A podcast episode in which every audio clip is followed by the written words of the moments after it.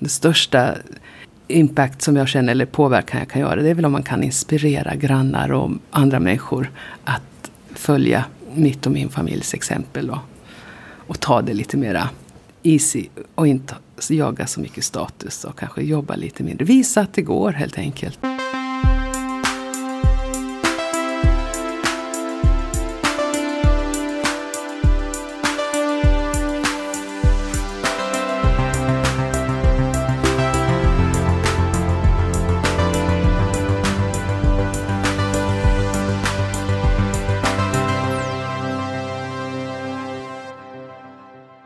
Det här är Heja Framtiden. Vi sänder från eh, Åland och eh, Hotell eh, Arkipelag. Och vi är på Östersjöfondens årliga konferens som heter Get to know your neighbor. Där vi lite ödmjukt försöker hitta en roadmap mot framtiden 2049 för Östersjöregionen.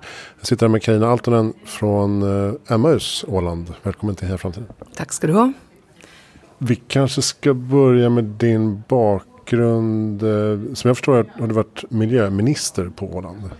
Ja, det stämmer. Jag har varit engagerad i, i både i kommunalpolitiken men också i landskapspolitiken på Åland.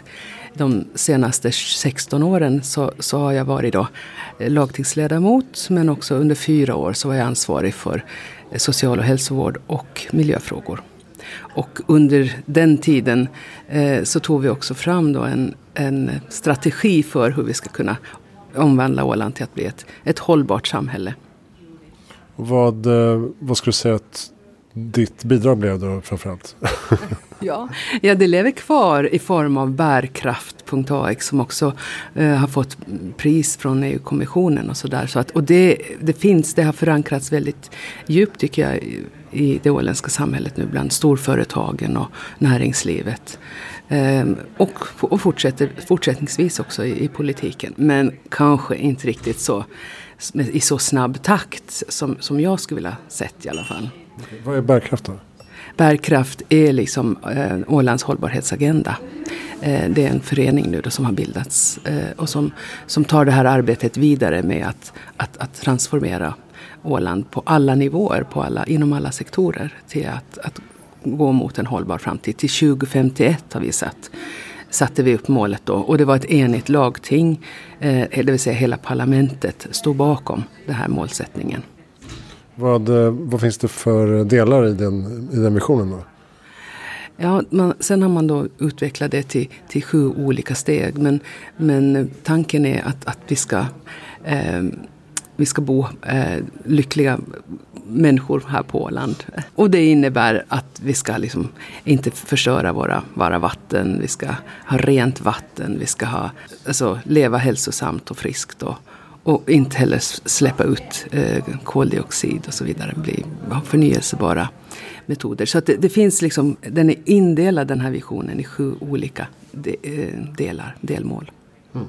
Och sen det som är bra som har gjorts de senaste åren också. Att, att man gör en utvärdering, en evaluering varje år. Att hur långt har vi nått eh, på den här, eh, i de här målen. Då.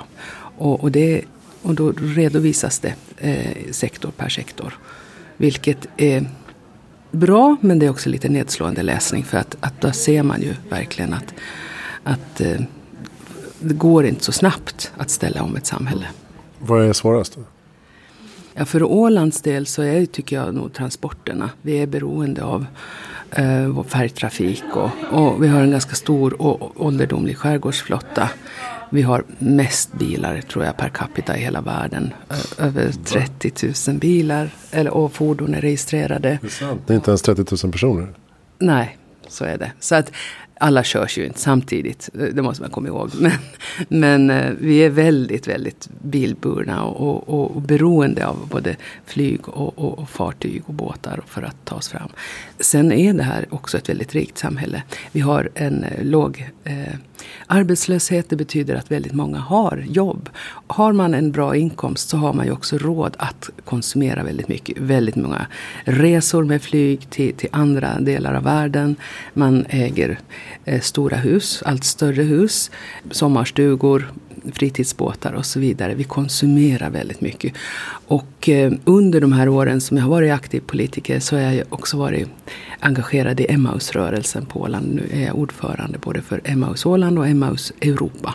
Och jag ser de här senaste åren hur eh, mängden varor och kläder och prylar som knappt är använda kommer in till Emmaus. Det i och för sig är bra. Men eh, kunde vi göra något annat med de här pengarna eh, som vi då sätter på saker som vi verkligen inte tycks behöva.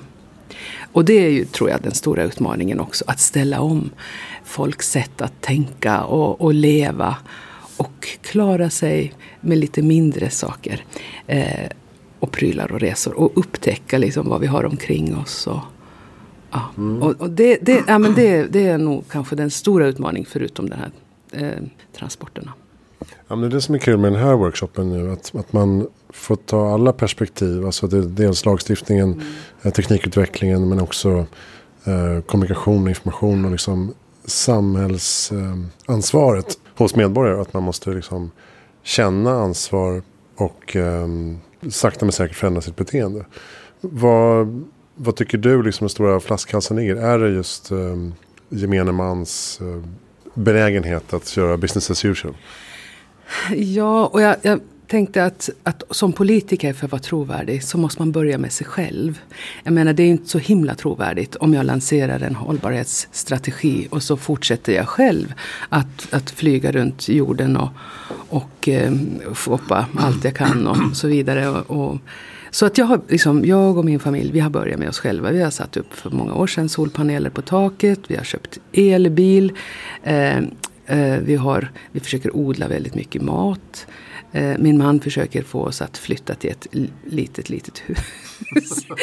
Lite mindre hus. Det, ja, ja, på 25 kvadrat. Det tycker jag i och för sig är, är en tuff utmaning. Men vi, liksom, vi jobbar väldigt mycket med oss själva för att eh, också visa att det går. Man kan leva ett rikt och, och glatt liv trots att man inte gör som man gjort tidigare. Nu uh, har jag då valt att inte ställa upp uh, i landstings, lagtingspolitiken uh, den här mandatperioden.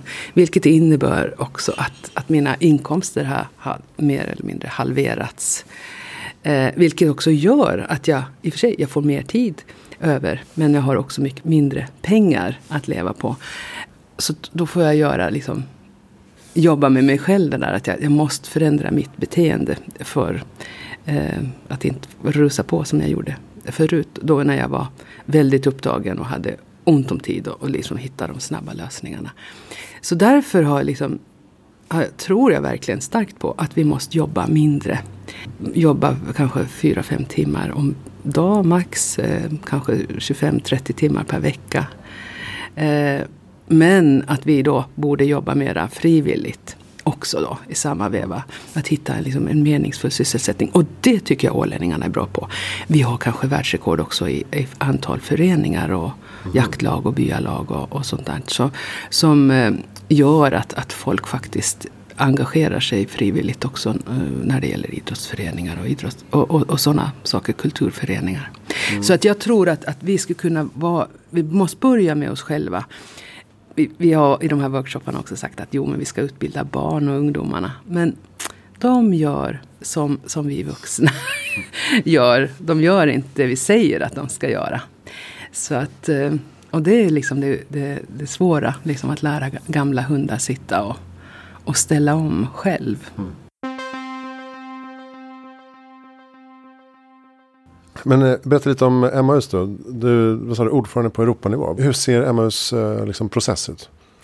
Ja, Emmaus startade efter andra världskriget eh, i Frankrike. Och eh, det är en organisation som finns i hela världen. I Amerika, Afrika, Asien och Europa. Och i Europa är vi då störst. Det finns nästan 400 grupper Eh, Emmausgrupper. Det finns i Sverige. Emmaus eh, Stockholm och Emmaus eh, Fredriksdal och Kvarn och, och, så vidare. Och på Åland har vi en stark också Emmausgrupp. Det vi gör egentligen är att vi försöker stärka människors eh, möjligheter att, att, få ett meningsfullt liv, tak över huvudet, eh, många grupper i Europa så är också communities där du bor och, och, lever och jobbar. Intäkterna får vi genom att vi samlar in sånt som människor inte längre behöver. Till exempel kläder och prylar. Och vi driver då second hand-verksamhet, second hand-shoppar. En stor del av det här överskottet eh, när det gäller pengar och, och saker, det kan vi skicka vidare till andra grupper i världen. Vi försöker också förändra orsakerna till varför människor lider och är utan hemlösa. Så att mitt arbete handlar ju också väldigt mycket om att jobba med lobbyarbete på EU-nivå. Mm. Och förändra lagstiftning och policies. Och, och just nu så, så är det väldigt spännande med den här nya EU-kommissionen som tillsattes där två av mina tidigare kollegor eh, inom Socialdemokraterna eh, Ylva Johansson från Sverige är ansvarig nu för integrationsfrågorna i Europa. Och eh, Jutta Urpilainen från Finland så, så har ansvar för den nya eh, Europastrategin när det gäller Afrika. Så att jag hoppas att jag kommer att få träffa dem i de här sammanhangen också. Då. Och du tänker det kopplat till eh, människors utsatthet mm. i samhället? Alltså, bara i, europeiska samhällen? Ja, i det, precis. I, bara i, i Frankrike idag så är det säkert närmare 400 000 människor som är utan papper, som är papperslösa helt enkelt. Eh, och som inte har någon, någon eh, status i, i, i Frankrike. Det, det, är också väldigt, väldigt många i England och, och också i våra eh, länder, Finland och Sverige.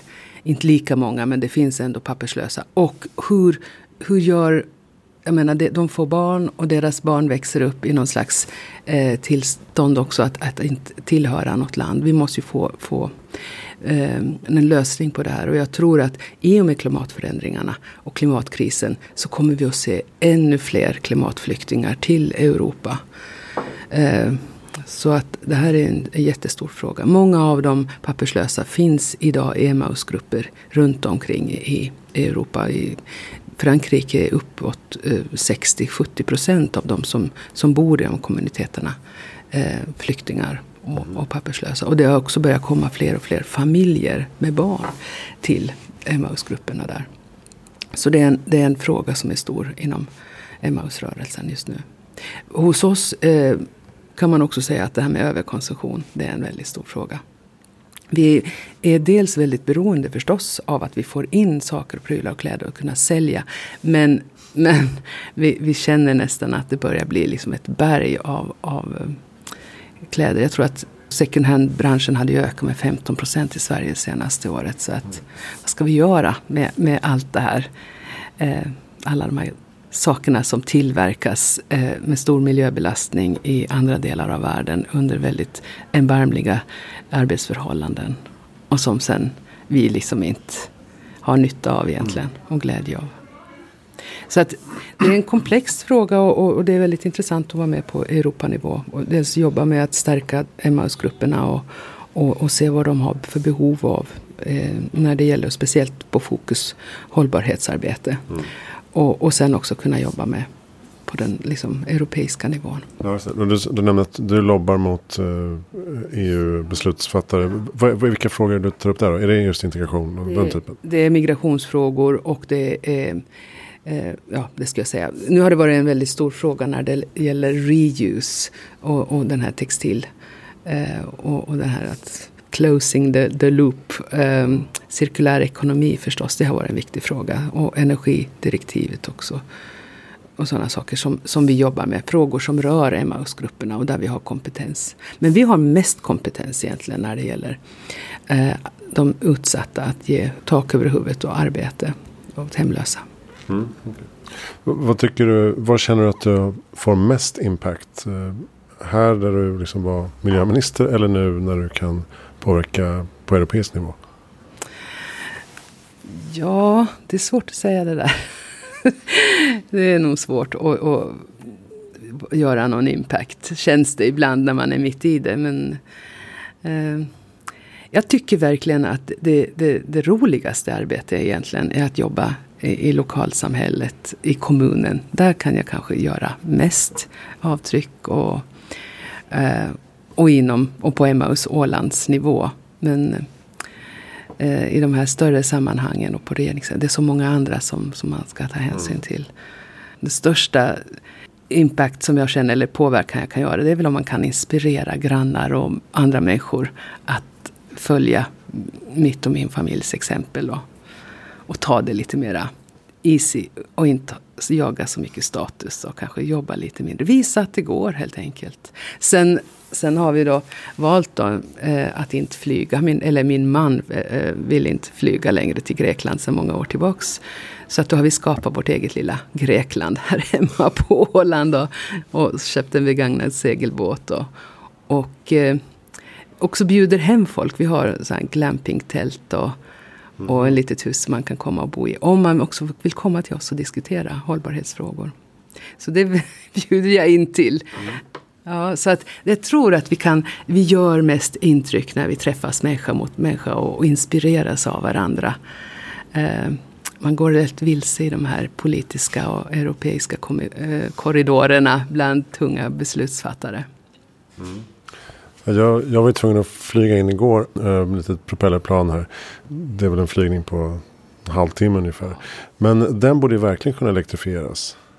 Ja men det tycker jag absolut. Det, det, det där om någonting borde vi ju ligga på framkant. Och, och Ålands landskapsregering subventionerar ganska friskt det här flyget mellan Stockholm och, och Åland. Så att man borde kunna ställa krav på, eller göra det som ett pilotprojekt. Ja, annars så uppskattar jag, tycker det är väldigt roligt att åka tåg ner till mina möten i, i, i Bryssel och vart jag nu åker. Så mm. Det går bra faktiskt, med, om man har rätt inställning. Mm. Vad är ditt bästa tips för att göra världen bättre i framtiden? Det, var, det kanske jag har svarat på.